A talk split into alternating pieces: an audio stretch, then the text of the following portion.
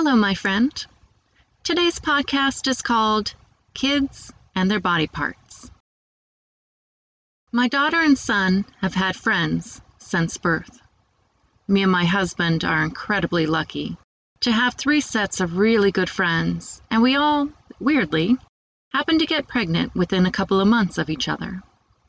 With none of us having family within a hundred-mile radius, we are each other's family. The kids are definitely more like cousins than friends. One time my daughter, when asked how many brothers and sisters she has, responded with ten.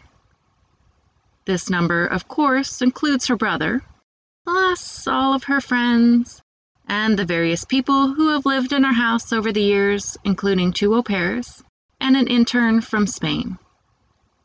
Miss China, the au pair who we had to bail out of jail, does not make the sibling cut. When the kids were younger and their friends came over to our house for a sleepover, we would throw everyone in the bathtub and not think anything of it. In fact, my kids were naked at least half of their life until about age five, much to the chagrin of my eighty-something-year-old neighbor, who spies on us out of her bathroom window, from which you can see into our backyard. Then she would inadvertently tell us about her spying by bringing up all the times my kids do not wear their jackets when it is chilly outside. The kids being naked so much also didn't sit so well with my husband. He would come home from work to find the kids, yet again, unclothed. "They're kids. They're supposed to be naked," would be my usual response. My husband's point was that toddlers grow up to be kids, then older kids, then tweens, and eventually teenagers, and at some point along this spectrum, this behavior changes from being funny and adorable to worrisome and inappropriate. But what exactly is the age when it becomes inappropriate? When do we need to be more aware that boys and girls have different body parts? And it becomes kinda creepy to have everyone in the same bathtub together.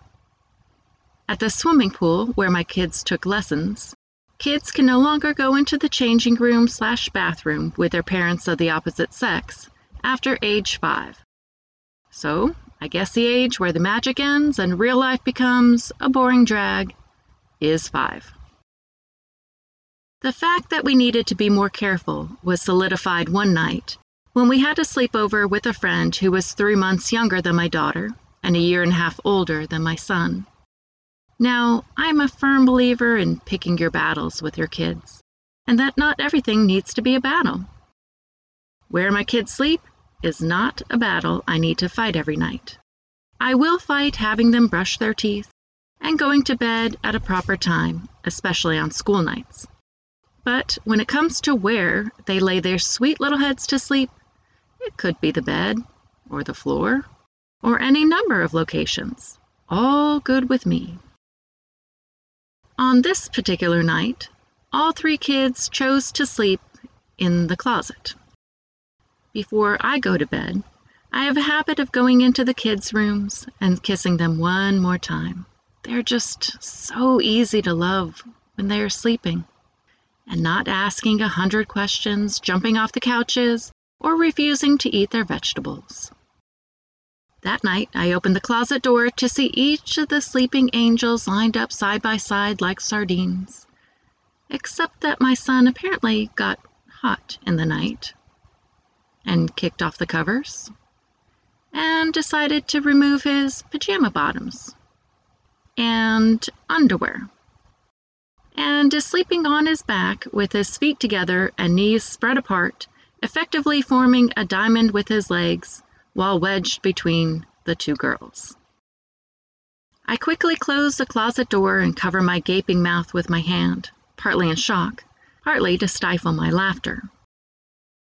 Once I compose myself, I have to decide what to do, because I can't have the kids waking up this way in the morning. Should I try to wrestle my son into his underwear and pants there in the closet? There's a high chance that this will wake the other kids. So I have to remove him from between the two sleeping girls and put him in his own room, preferably in his bed. Putting him half-naked in his own closet by himself sounds like at least a month's worth of therapy when he gets older. Of course, I do have to get him dressed, as I don't trust him to put his pants on before wandering around the house in the morning.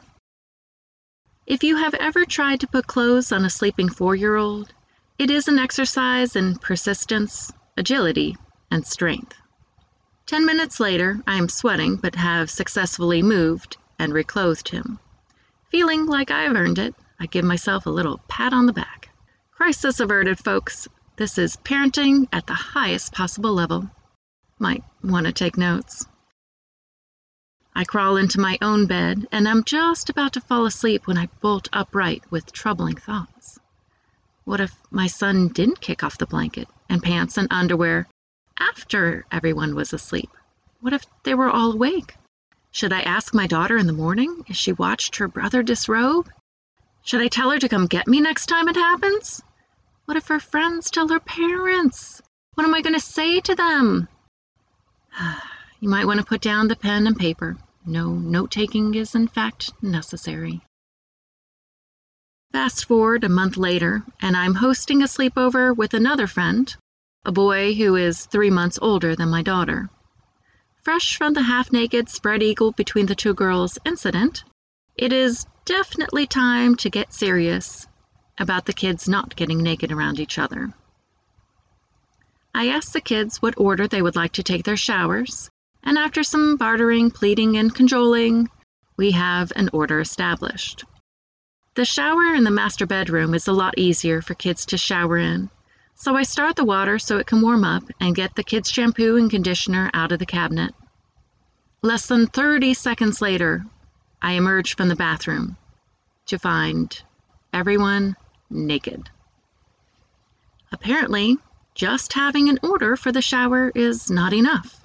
One must also establish the rest of the rules, which should have included instructions not to get undressed in the bedroom with everyone else, that they should wait their turn to get undressed and only do so when they are in the bathroom and immediately before their shower. And upon exiting the shower, they are to get dried off and dressed in their P Js before leaving the bathroom. So, best laid plans, all three kids are naked. And as if that is not bad enough, my daughter is on my bed dancing, while the two boys are sitting crisscross applesauce watching her. Suddenly she stops dancing, claps her hands together, and says, "Boys, boys, are you paying attention?" Now, imagine I am on stage.